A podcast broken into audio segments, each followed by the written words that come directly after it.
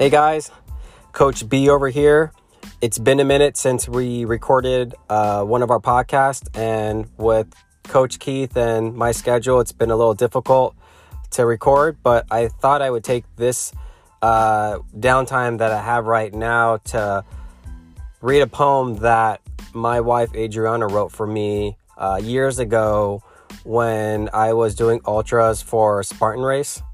And during this time, you know, I was having a lot of self doubt, a lot of issues with um, confidence, and just really feeling good enough to run with pros or just run with, you know, average runners. And this poem she wrote for me, I was traveling a lot with my last job, and I believe I was in Texas when she sent this to me.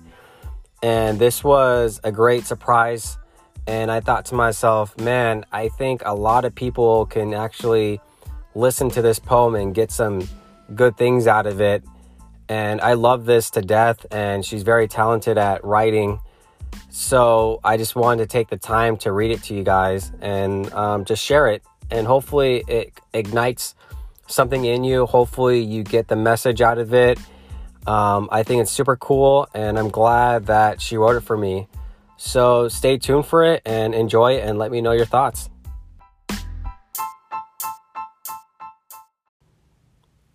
Take a breath and go. Run so fast into the horizon. You go and go and go. Sprint. Soar over the ground as if you are an eagle. Feel the wind brush against your cheeks, for you are a fast animal. Finding your inner free spirit being, you have found it, and nothing will stop you. Breath of fire and love ignites thy heart beats so fast, but you will run and conquer. At the point of victory, close your eyes. Visions of the sky. You let out a scream, unlike any call ever heard on earth.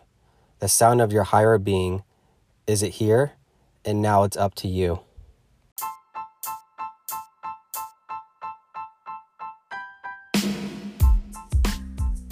Hey guys, I hope you enjoyed that poem that was written by my beautiful, loving wife, Adriana Fravel.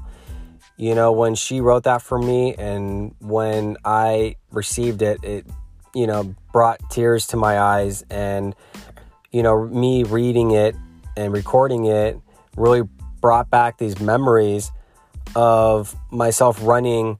Um, I think it was in Tahoe for the Spartan Ultra, and how I was letting myself uh, my mind kind of limit what I was doing because I had a lot of confidence issues and a lot of um, self worthiness issues. And every time I was reading this poem before the race, it really gave me this boost of confidence and knowing that I am much greater than who I think I am.